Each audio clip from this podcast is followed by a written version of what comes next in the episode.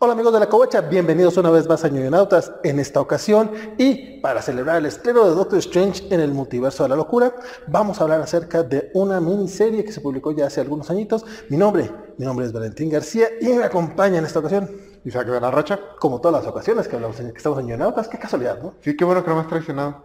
Todavía. Vamos a comenzar. Quédense porque vamos a hablar de Doctor Strange, el juramento.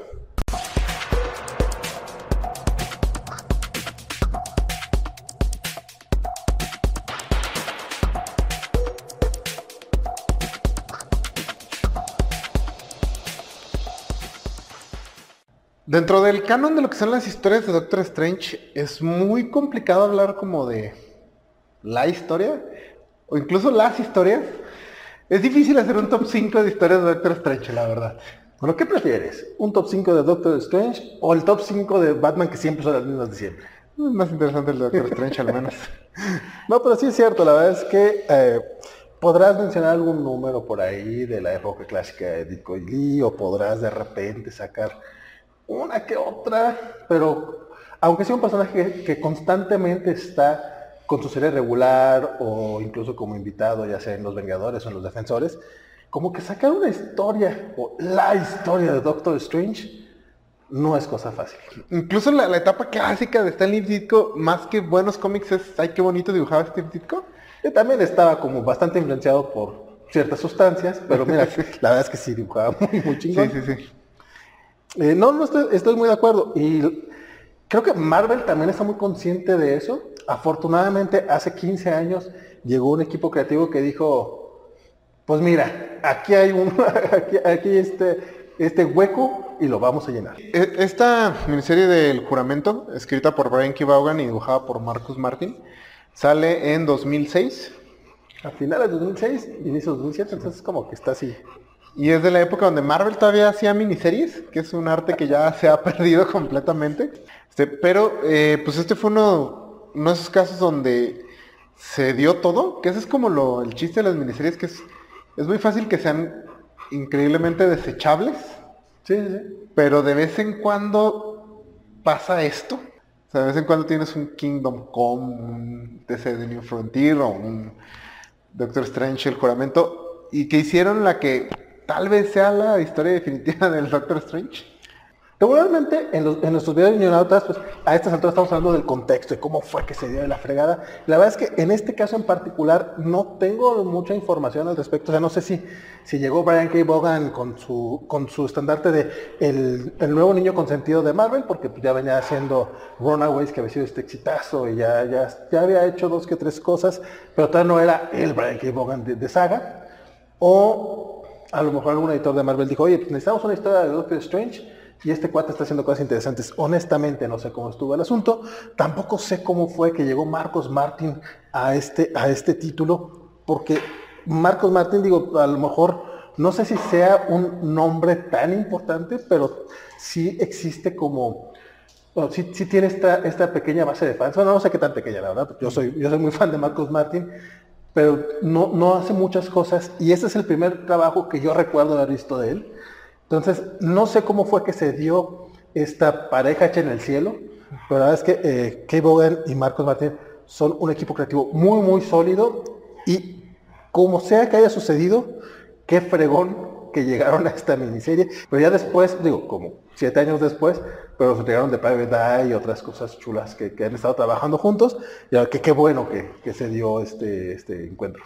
Sí, Marcus Martin, yo lo recuerdo que ya había trabajado en Batichica año 1 y creo que también había hecho unos números de Capitán América de Ed Brubaker, que de haber sido un año o algo así antes de este cómic. Si mal no recuerdo, en aquel tiempo trabajaba mucho emparejado con Javier Pulido y sus estilos siguen siendo similares, pero con el paso del tiempo se han ido distanciando. En aquel tiempo sí eran un poquito intercambiables. Mm, sí, sí. Pero esta sí fue como la miniserie que, que como que lo puso más en el mapa. A pesar de que Batichica Año 1 fue como muy aplaudido por la crítica, no, como que no causó mucho revuelo entre fans. Como que si no le están disparando a Batichica, no, la gente no le llama mucho la atención. Si hay un sector de fans que son así, que no sean así, por favor. Yo digo, Marco Martin, te digo, esta fue la primera vez que lo vi, pero ni siquiera puedo decir que, que fue cuando me enamoré de él. O sea, Yo creo que los peores trabajos de los que yo sí dije, güey, este vato, ¿quién es? Fue cuando trabajó en Amazing Spider-Man. Ah, es que sí, sí, sí, sí, es un trabajazo. Esta viñeta que yo creo que se volvió icónica donde está el hombre araña comiéndose un sándwich en la lluvia, abajo de una sombrilla. Es poesía en una viñeta. Sí, sí, y después trabajó con Mark Wade en Daredevil. Que, te, que una etapa muy cortita, estuvo como ocho números nada más. Sí, pero, pero como que lo anunciaron como si fuera a ser más larga y, y uno la siente como mal, pero no, no fue tanto. Que, ok, eso sonó muy, muy, muy horrible, qué bueno que me pude caer a tiempo. Sin embargo, en esta relectura, eh, creo que me, me, gustó, sí vi como que el Marcos Martin en el que se va a convertir. Sí, bueno, o sea, más adelante ahondaremos más, pero todavía no llegó al nivel que es de Private Eye, que creo que sí es como ya un trabajazo, pero claramente es un muy, muy, muy buen trabajo. Sí, pero bueno, sin tener más contexto que, que mencionar, porque la verdad es que, digo, a, a menos que tú tengas un... Sí, no, no, no hay mucho que decir. Eh, Brian K. Vaughan estaba, ya estaba como, tenía toda la de su convertirse en un rockstar, que ya estaba escribiendo Why the Last Man, ya había estaba también Runaways, entonces ya se veía que estábamos ante uno de los próximos superestrellas del cómic, pero todavía no era, como dices, el, que escribe saga. Por ejemplo, todavía aceptaba hacer miniseries para Marvel, cosa que ahorita no, no, pero no. No, deja tú, ah, hizo esto y también hizo la miniserie de Cyclops. X-Men Icons, Cyclops. Si no la recuerdan, no, no los culpo, aunque tiene unos grandes momentos, a mí me gusta mucho, pero pues también soy fan de Scott Summers, soy fan de Brian K. Vaughan. Es, hacía ese tipo de trabajo. Ahorita para que este como quiera tú puedes decir, pues claro, porque es la historia de Doctor Strange. La otra era historia genérica. Sacaron The Rose, sacaron Dyson, sacaron y ahí se perdieron. O sea, quien los recuerde, pues qué chingón, pero sin embargo Doctor Strange, el juramento creo que sí sobresale bastante y ahorita hablaremos por qué. Pero antes de, de, de, dar las razones, y creo que ya más o menos spoileamos un poquito de cuál, qué nos parece el título como tal, pero vamos a aventarnos una reseña sin spoilers para la gente que todavía no sabe de qué trata. Bueno, como mencionó, la verdad sí ya más o menos se dan una idea. Este es un muy muy buen cómic. Fuera del hecho de que no hay como mucha competencia en cuanto a cómics de Doctor Strange, es un buen cómic en general. Eh, yo recomendaría mucho, a mí me gusta mucho esta miniserie. Y si les interesa el personaje, si vieron la película o algo, les llama la atención el personaje, me parece una muy buena introducción, porque sí te da como un resumen muy rápido de su origen, te explica, hace esto que, que, los, que este tipo de miniseries, las mejores, logran, que es que entiendas por qué este personaje ha existido durante 40, 50 años. Que creo que esto lo logras. Esta miniserie la acabas de leer y dices, ¿por qué no tiene una serie regular? Si les gusta como esta onda del investigador paranormal, algo así como Hellblazer, pero no tan intenso. Eh, me parece una cáncer de pulmón. Sí, me parece una muy muy buena opción. Creo que también esta miniserie logra mucho en explorar al personaje y a, a Wong, que es básicamente el 100% de su elenco, y de darte como una como dejarte con un personaje como muy bien construido. Entonces sí, a mí me gusta mucho, se los recomiendo ampliamente como cómic, como cómic de Doctor Strange, ya sea que les guste el personaje, pero realmente de esos casos donde dices, me gusta el personaje, pero no sé ni por qué, es buena opción. A todos nos ha pasado que tienes ese personaje que te gusta, pero nunca has leído como un buen cómic de él. Sí, sí, pues eso es lo que yo me imagino a todas las personas que dicen que Gambit es su personaje favorito. Yo no sé por qué. Quisiera que Gambit tuviera un juramento para que pudiéramos decir, ah, claro, por esto les gusta, pero bueno, hay gente. Gratuito. Pero bueno, que, que es ñoñonauta haciendo un poco de agresión gratuita. ¿Y tú? ¿Qué opinas de...? Este, fíjate que a mí sí me gusta, o sea, no puedo decir que me gusta tanto como a ti, o sea, porque sí, el, en la platiquita ahorita noté como que traes como, uh, como que esta relectura te va a dejar un mejor sabor de boca. A mí me dejó como una historia que está bien, o sea, está, está bastante cumplidora, que está buena, o sea, sí la recomendaría. De hecho, me parece que está un buen cómic para personas que no leen cómics, o sea, está como sí. bastante autocontenida. Sí, y eso es algo muy de K. Vaughan. Él tiene esta manera de escribir que sus historias suelen ser historias muy simples, no en siendo como negativo, pero nunca son historias particularmente esotéricas o difíciles de entender, son como historias muy simples que se mueven muy dinámicamente y siempre procura dejarle como mucho a los dibujantes, o sea, confía como mucho en sus dibujantes. Entonces, por lo mismo sus cómics se mueven muy dinámicamente. Sí, eso me parece que es un cómic bonito, autocontenido, bastante agradable, es una buena lectura. Sí me queda claro que es como de las, de las historias pilar de Doctor Strange, pero también me queda claro que está ahí por la falta de ellas. O sea, si no tenemos muchas historias que sean que, tengan la esencia del personaje autocontenido. O sea, no, te, no, no, voy a decir que lo de Jason Aaron no puede ser, o lo de Mark Wade, o no sé, algo que más clásico, pero como que no tienen esta historia. Entonces, como no tenemos eso, se queda ahí y parece que se va a quedar un muy buen rato. Dicho lo anterior, vamos como Gordon Tobogán para ya aventarnos la reseña full spoilers. Pues de qué trata, Dios. Inicia, de hecho tiene un muy buen inicio, creo que es bastante, bastante intrigante. Llega Wong, que es como el ayudante guardaespaldas, sirviente de Doctor Strange, cargando a su amo. Llegan ahí a- con la enfermera nocturna, que es esta enfermera que se dedica a curar superhéroes en Nueva York. Persona- personaje que una versión de, ya la vimos en la serie de, tele- en la, se- la serie de Netflix Marvel, esta de Defenders, que. Sí, es el personaje de Rosario Dawson, ¿no? Ajá. Creo que es una variación, o sea, porque no es el mismo personaje, pero sí es básicamente esa idea. Entonces, pues resulta que alguien se metió al Sanctum Sanctorum y le acomodó un tiro al hechicero supremo. Con la pistola con la que se suicidó Hitler. Sí, eso está muy chido. Está bien perro, porque es de esos, esos detallitos que es como, ah, está mamón, pero pues está chido. Porque tiene suficiente energía negativa como para poder vencer los escudos que pueda crear Strange. El- uno de los grandes problemas del Doctor Strange, por el que yo creo que batallan tanto los escritores, es el hecho de que nunca establecieron cuál era su poder. Entonces, varía de truquitos de magia a pelear con seres cósmicos.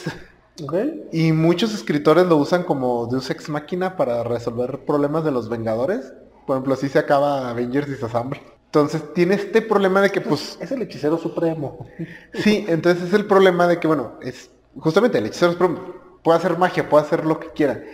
Es como el problema de Superman, pero aún más.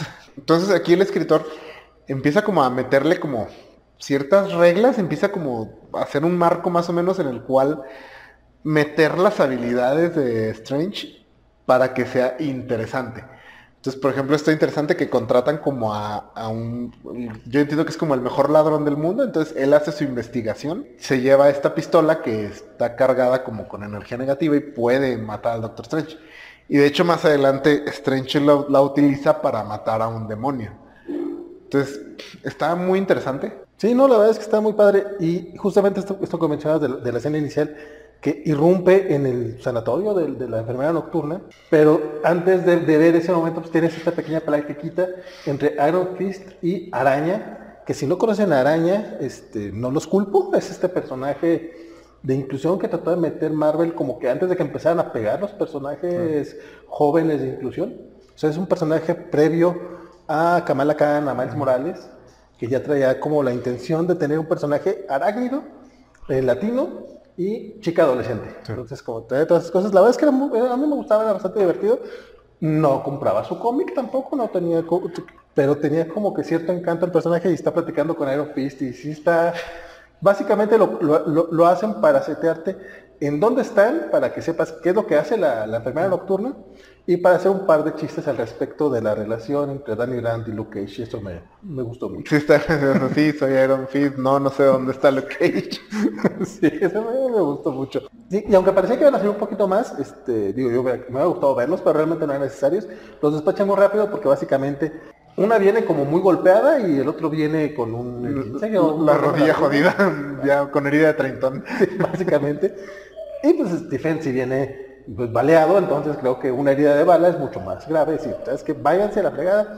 Y todo ese número es el momento en el que atiende ella a, a Strange, quien se puede salir de su forma astral y le ayuda un poquito y saca hay chistes coquetones de, ay sí, mira, la capita de Flores Nightingale, sí, sí, sí, este, y tú, o sea, soy enfermera, me, di- me digo enfermera por marketing, pero realmente soy doctora, o sea, bájale de huevos. Está, está bonita la escena, pero también utiliza mucho los flashbacks para contar una historia de Wong, que está enfermo de cáncer y que eh, es algo en lo que Strange no se puede meter, porque justamente una de las reglas que nos mencionas hace rato es de que la magia no puede eh, reproducir ni puede solucionar nada que ya hayan solucionado en la ciencia, básicamente, la humanidad con, con, avances médicos y con avances científicos. Básicamente Wong ya él se da por desahuciado, pero Strange dice, no, ¿cómo? Esto, esto no puede ser posible, se entera que hay algo dentro de un ser este, de otra dimensión que puede ayudarle a vencer el cáncer. y básicamente este, es, todo este primer número se, se, va entre la pelea de Doctor Strange contra, el, contra este otro ser y el encuentro y la forma en la que conoce a la enfermera nocturna. Sí, y ya bueno, la, trama ya más grande es que resulta que cuando Strange se fue a buscar la cura para la enfermedad de Wong, encontró la cura para todas las enfermedades, contra un elixir. Se me hizo chistoso que Vai tiene lo que él describe como la pelea más difícil de toda su carrera y no la vemos. Nada más lo vemos que regresa todo golpeado y arañado.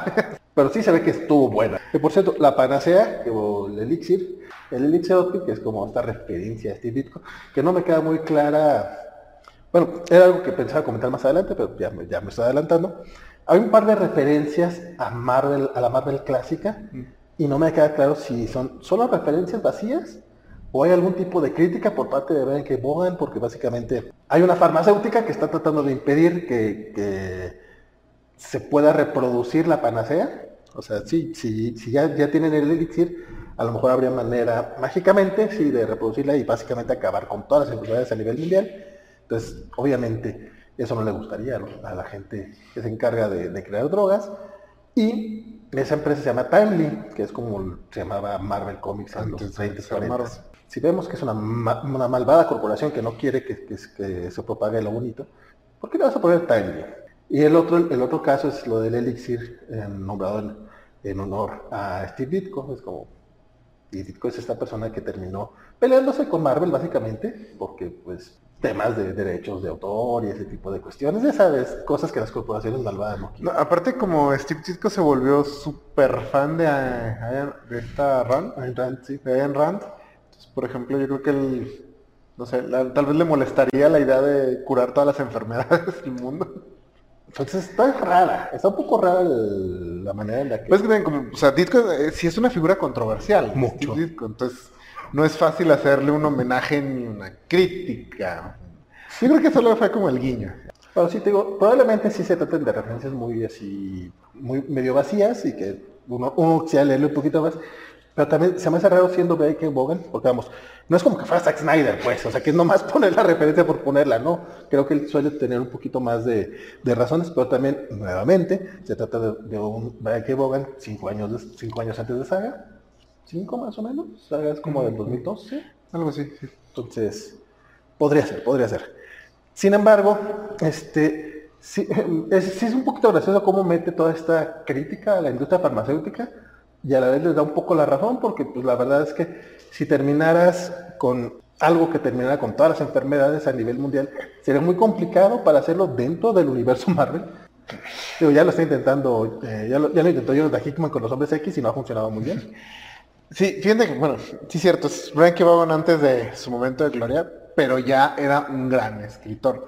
Porque sí mete en lo que pudo haber sido fácilmente una miniserie increíblemente desechable, mete muchos temas muy interesantes. Como, por ejemplo, como todo esto de los juramentos, a las miniseries se juramentos, pero es, es, como un tema constante, que los personajes tienen varios juramentos que han hecho y que a veces se anteponen uno al otro. Por ejemplo, Strange tiene el juramento este de proteger al mundo de amenazas místicas, pero también tiene su juramento hipocrático de atender y tratar de salvar la vida como de todos sus pacientes.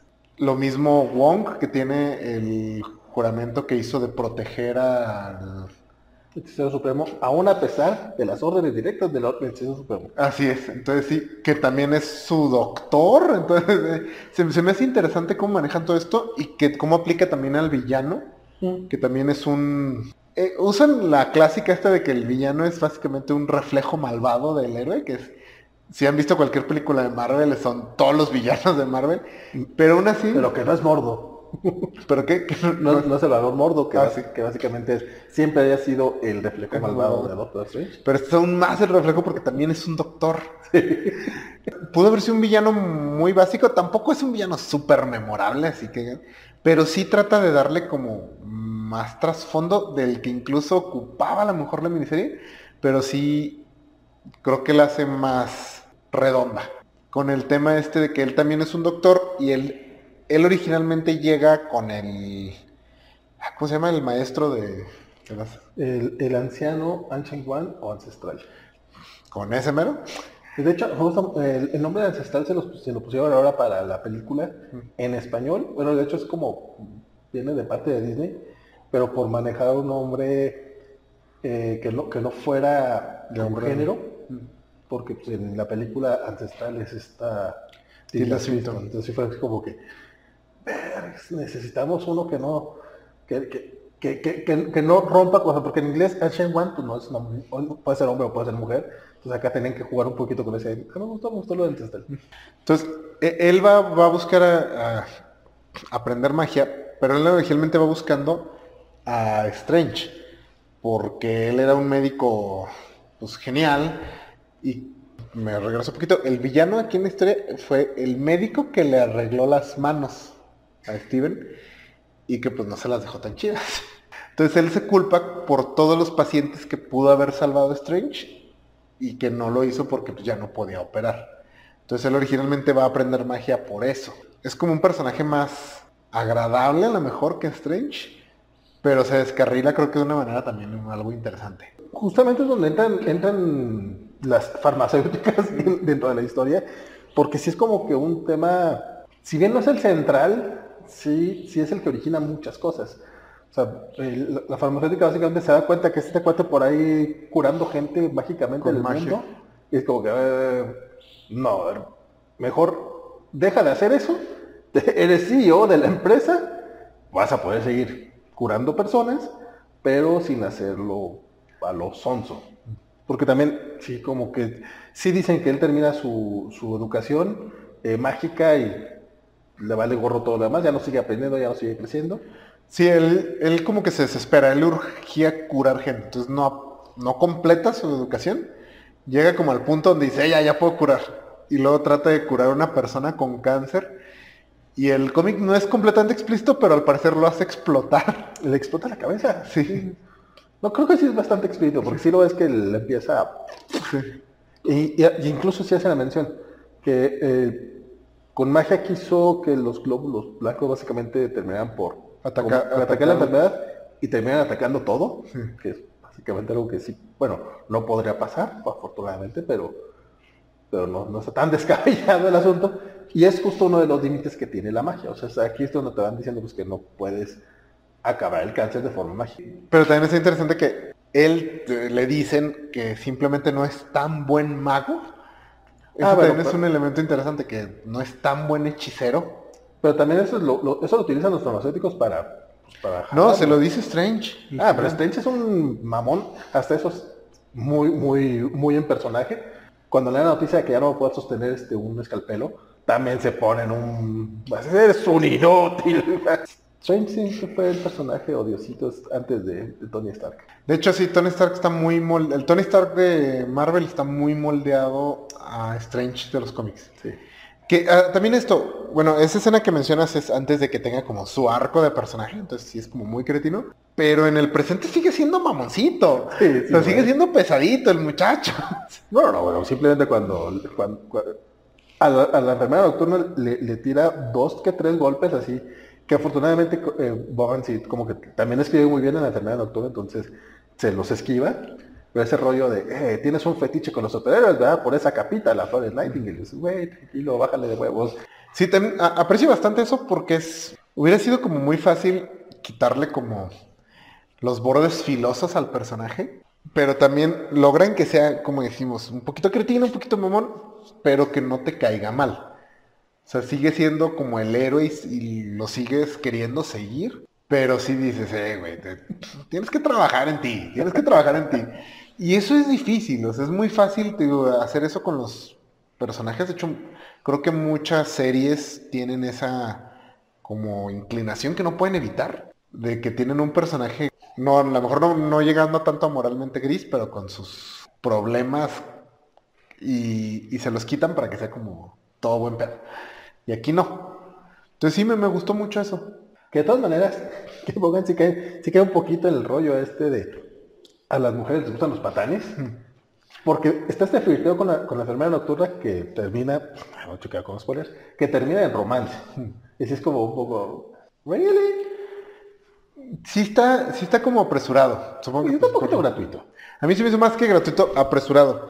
Eh, sí creo que lo va construyendo y luego al último tiene que dar como un brinco a- al beso por la misma naturaleza que tenía cinco números. O sea, no sé, si esto hubiera sido una serie regular, a lo mejor eso hubiera sido al final del primer año, una cosa así. Creo que sienta bien las bases y luego tiene que brincarse como a, a un tipo clímax. Ahora también, eso es la, esa es la página final. No sabemos si después de eso la nocturna le, le da una bofetada o no. También podría ser. Porque, porque se- es, es más bien Steven que la agarra y le da su beso. Sí, siguen siendo pareja en los nuevos Vengadores de Bendis. Pero no sabe si le dio una bofetada o no. Ah, sí, sí, sí, probable. De hecho, construye muy interesante la, la relación de, de Strange, tanto con la enfermera nocturna como con Wong, quien es este Wong muy, muy distinto al que vemos ahora, no solamente en las películas, que obviamente sí, que, que, que Benedict Wong básicamente se está convirtiendo como casi casi pro- protagonista de la serie, ya lo vemos este, haciendo sus apariciones en Shang-Chi y en... No, no en Hawkeye, ¿no? ¿Salió? No, va a salir una serie de televisión también. No, no, el vato está saliendo. De hecho, es el hechicero, en este momento es el hechicero supremo en el MCU. Sí. Entonces, como, bueno, estas gracias son. Aquí sí va a el Wong más asistente slash sirviente. Sí. Está medio.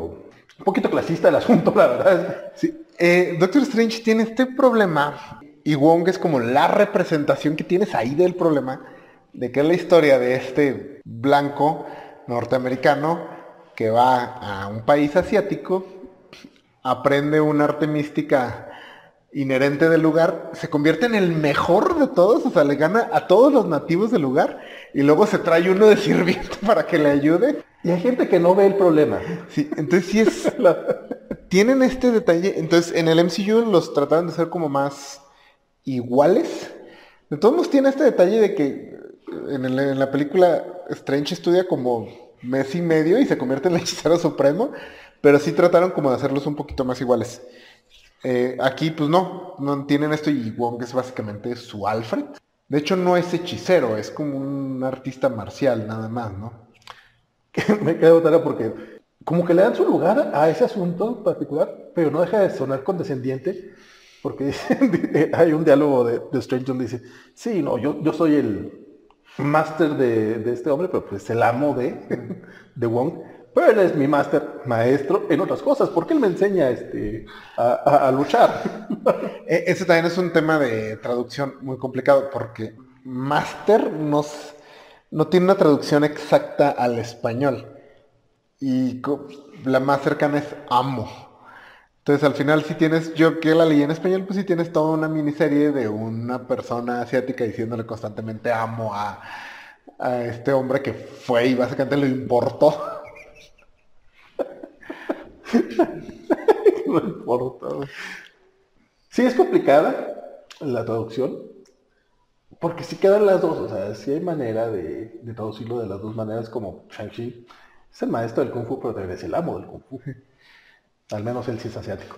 Este, Pero sí hay que darle el crédito a la miniserie que la relación entre Wong y Strange está muy bien desarrollada. Ah, no, está muy padre, o sea, la verdad es que sí le llevan bien, nada más que sí es un, un poco problemático. Sí, que te parece es como ya en el ADN del personaje, o sea, es muy difícil cambiarlo.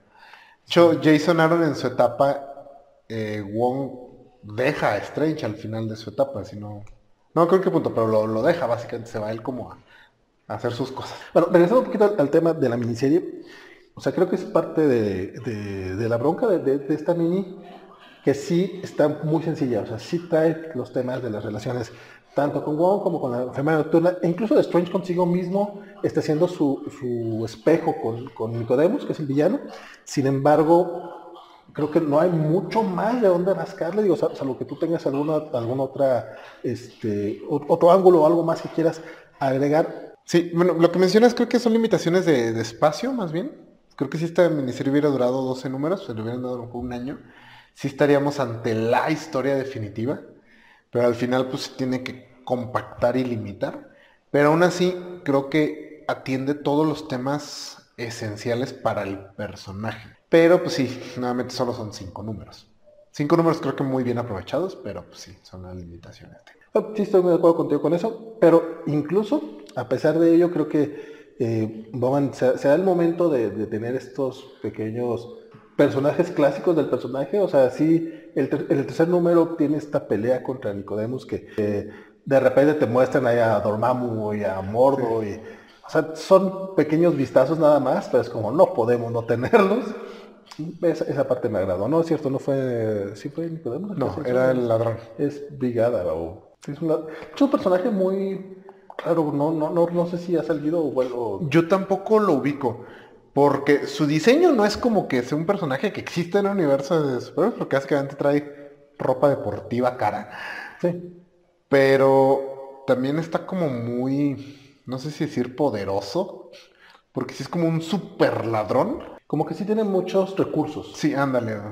Como para hacer algo que se inventaron aquí. No, no sé, la verdad, yo no lo ubico de ningún otro lado. Sí, está como curioso. De hecho, es un poquito antes del de- de- el, el gran descubrimiento, porque esto que estamos diciendo que Nicodemus el villano es, es como uno de los giros de tuerca.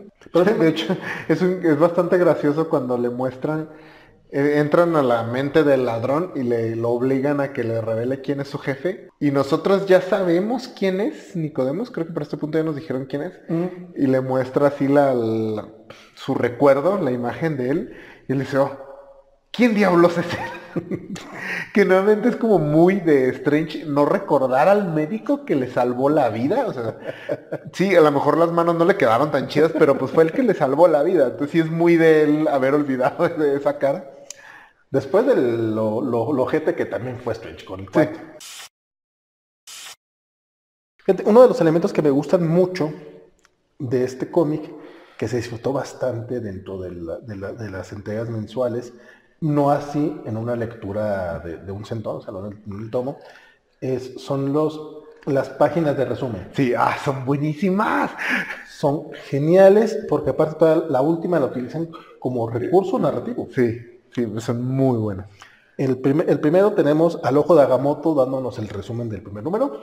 El segundo es el libro de Vishanti, que aparte tiene la, el, el detalle coqueto de que es el capítulo 2007, porque está ubicado en el año 2007 este- esta salida.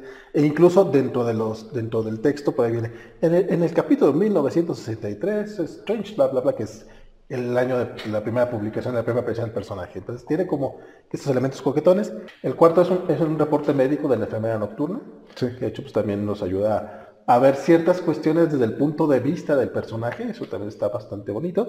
Y el último es un, es un memorándum que manda Nicodemos a, a los de la farmacéutica, que termina siendo una prueba que tiene la enfermera nocturna para, este, para incriminar a estos cuates. Sí, y de hecho el, el memorándum dice destruirlo después de leerlo.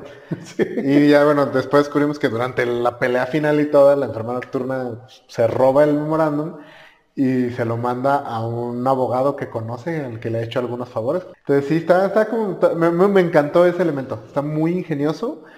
Eh, sobre todo en el 2007 ya no era tan común lo de las páginas de recap. Regrésate porque sí. Sí, no, sí, no. Sí, de hecho pues, siguen siendo. El- todos los cómics siguen teniendo recaps.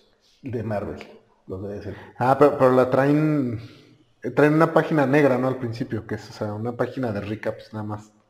Mm, Sí, pero entonces... O sea, no viene dentro del, o sea, no, no es como en, la- en los cómics de Chris Claremont, que la, oye, Ah, que la primera página del cómic, así como tal, era un recap Ah. del, no, del anterior, ¿no? Ya, ya te entendí, sí, no, o sea, es- sí, es un, es que es una hoja de recap tal cual, no, Sí. no es parte de la historia, sí. Sí, entonces ellos no sé si pidieron una hoja extra, porque pues esa la tuvo que dibujar Marcus Martin, estas, estas páginas.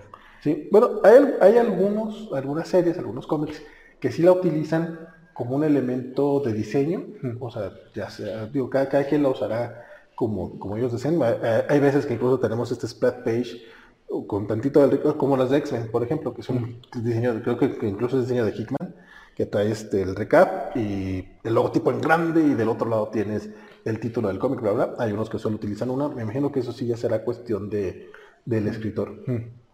Pero aquí están utilizadas, la verdad es que la primera es como, ah, está coqueto, ¿no? Pero ya que de repente, sobre todo las últimas dos, que ya están muy dentro del dentro del, del, del cómic tal cual, porque la, la cuarta, que es la del reporte médico, es un reporte médico que se está quemando porque acababan de atacar el, el El- lugar de la enfermedad nocturna. Así es.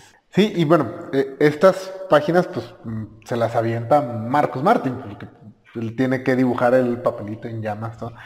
Y ya mencionamos al principio, pero qué trabajazo se hace. Sí, está bien pinches bonito. eh, creo que a, de Marcos Martin a mí lo que siempre, siempre me gustó mucho es su narrativa. Cómo cuenta las historias, se me hace que es uno de los mejores en cómo te va llevando de A a B a C, todo. Incluso la pelea final, que es una pelea a golpes. Es una pelea muy cortita, dura creo que una o dos páginas, pero cómo la cuenta está muy, muy, muy claro y es muy difícil de hacer este tipo de cosas. Fíjate, hay, hay una escena, ah, justamente contra el brigadista o como se llama el villano, claro, disculpen ustedes. Este, podría ser trampa y verlo aquí, pero no lo voy a hacer. Eh, Está esta pelea, que es el cuarto número, en el tercer número, donde no tienen nada de fondos. Y lo, lo pensé en ti porque te molesta mucho cuando tienen fondos, pero es que están en una bóveda sin nada. O sea, realmente no es, que, no es que no tengan fondos, es que el lugar es así. Sí, pero aún eh, eh, lo- la falta de fondos a mí me molesta porque elimina la geografía de la situación. Y la geografía es muy importante en las escenas de acción, pero aquí no. Sí, o sea, no, de todas maneras te queda muy claro dónde está uno, dónde está el otro, qué, cuáles son los objetivos, llegar de aquí para allá, él tiene que escapar, Doctor Strange lo tiene que atrapar. Todo eso me, me- me gusta mucho. Hasta pequeños detallitos como Strange hace magia como, como de manera muy casual, o sea, por ser hechicero supremo. Por ejemplo, cuando utiliza la pistola esta con la que suicidó Hitler para matar al demonio, di- dice algo así como, ay, qué, qué asco. Y la... Sí, ojalá eh, quisiera no volver a tocar una. Sí. Y hace un movimiento Sí, nada más la, la- como que la extiende así y se empieza a transformar en luciérnagas. Pero lo hace con tremenda casualidad. Lo mismo cuando atrapa al villano este en el mundo de las pesadillas. También es como un movimiento así de mano mientras camina y así. Pues sí te da esta idea de que para él es fácil hacer esto que hace. Y el lenguaje corporal es algo que también no todos los dibujantes se toman la molestia de hacer. No, la verdad es que Marcos Martín, si bien no, no es el del Hombre Araña, no es el de Private Eye, no el de Daredevil, igual se notaba para dónde iba y está mucho, mucho más que competente, o sea, es, este, sí es sobresaliente eh, para el dibujante promedio de, de los cómics superhéroes. Es una chulada Marcos Martín, a mí la verdad, no te voy a decir que me enamoré de él en este, en este cómic, incluso en esta relectura lo aprecié un poco más porque me gusta su estilo, incluso me gusta ese estilo que tiene de, de personas este, un tanto alargadas, o sea, como que también, ese sí es un estilo muy de él, pero sin ser el Marcos Martín que me encanta, este está bastante bien aquí en este cómic. Chulada, chulada. Y pues ya básicamente nomás cerrar un poquito la, la- la historia, este, porque termina con algo que a lo mejor sí termina siendo el volver al status quo, porque no hay otra manera de cerrar. Si es una miniserie, sabes que no va a afectar, no puede afectar tanto. O sea, no se va a morir Wong, no, no se va, es de- la razón, es la razón por la, por la cual se termina utilizando a Nicodemus y no a Álvaro Mordo, porque pues al final te- termina matando al villano. Eh, lo- si acaso cambia nada más el detalle de que la enfermedad nocturna se hace pareja de, de Doctor Strange, pero vamos, tampoco es un super cambio. Eh, sobre todo porque no había serie de Doctor Strange en el momento. Entonces, esa relación la vimos muy, muy, muy de fondo en Los Nuevos Vengadores de Bendis. Entonces, no hay un cambio fuerte. Y el cambio más fuerte que podría haber habido era justamente el de, el de que se acabaran las enfermedades en el universo Marvel y lo terminan resolviendo pues, de manera bastante eh, congruente con el cómic, porque justamente es- terminan eh, retomando este tema del juramento. Por cuestiones de, la, de la batalla final, eh, termina sobreviviendo solamente una pequeña gota del elixir y me mencionan, o sea, Strange, si tuviera suficientes horas y un caldero lo suficientemente grande, podría reproducir más de esas gotas y terminar con las enfermedades en todo el mundo, porque todavía no hay una cosa científica que que solucione todo todas las enfermedades, básicamente. Pero es eso y arriesgarse a que se muera Wong, o como, como el médico que es, eh, primero atender a Wong antes de buscar otras cuestiones, y así es como terminan quitándole el cáncer a Wong, pero pues quitando, y también quitando de, del medio ese pequeño, lo que podría ser un futuro problema argumental en, en un universo más grande. Y pues bueno, así terminamos. La verdad es que no hay mucho, mucho que agregar. Creo que esa es la parte de que es un cómic muy sencillo. No de confundir decir que sea sencillo con que sea malo, al contrario, sí, sí ha envejecido bastante bien. O sea, es un cómic de hace 15 años. O sea, básicamente este cómic salió cuando, cuando empezamos a, al blog de la covacha. Entonces, han envejecido mejor que nosotros. Isaac, tus últimos comentarios. Este, nada más eh, en cuanto a ediciones, extrañamente Marvel no lo tiene ahorita en circulación. Ni Marvel ni Televisa. Televisa sacó una Monster Edition hace ya varios años, que es la que tenemos aquí en la mesa. Salió cuando costaban 150 pesos estas ediciones. La verdad no recuerdo, debe tener unos 5 años que salió. Un poco más. Ahorita estas ediciones que son así, las eh, ya le llaman deluxe, creo, o ya, ya, ya, ya no le llaman Monster Edition, estoy seguro. Eh, pero este tipo de cómic ya te lo venden en 300 pesos. Sí. Entonces, y no han vuelto a reimprimirlo desde entonces. Ahora para la película yo esperaba la verdad que lo sacaran en deluxe, ya en pastadura. Pero no, no ha habido ningún anuncio. En cuanto a Marvel Estados Unidos, tampoco lo tiene en circulación en ningún formato. Únicamente sí está disponible en plataformas digitales de manera legal. Pero eh, pues lo pueden conseguir en Mercado Libre de segunda mano. Eh, yo lo recomiendo muy, muy ampliamente o de manera digital. ¿Sabes qué? Yo lo tenía en, en grapas, creo que te lo vendía en algún momento. Sí. Este, solamente tengo el número uno y es la versión del October, del Oktoberfest, de Halloween Fest o algo así que se llama, este, es un día del cómic gratis, pero en octubre básicamente, de las tiendas especializadas. Y sí me arrepiento un poco de no tener en mi biblioteca.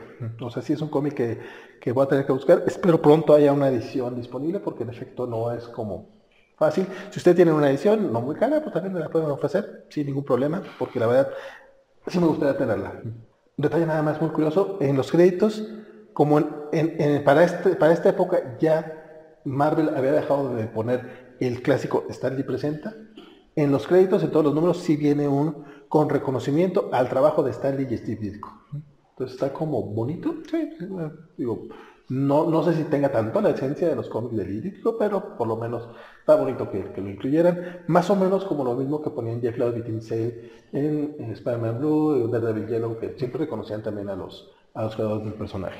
Y pues bueno, eso fue toda nuestra ocasión. En la próxima, se- la próxima quincena, si todo sale bien, vamos a estar hablando de Operación Bolívar. ¿Y sabe que no tiene redes sociales? No, pero te llamas Isaac de la Rocha. Así es. Y pues yo fui Valentín García. Espero que lo esté haciendo la próxima vez que nos veamos. Sigan por favor todas las redes de la Covacha y denle like a este video y compártalo. Nos vemos.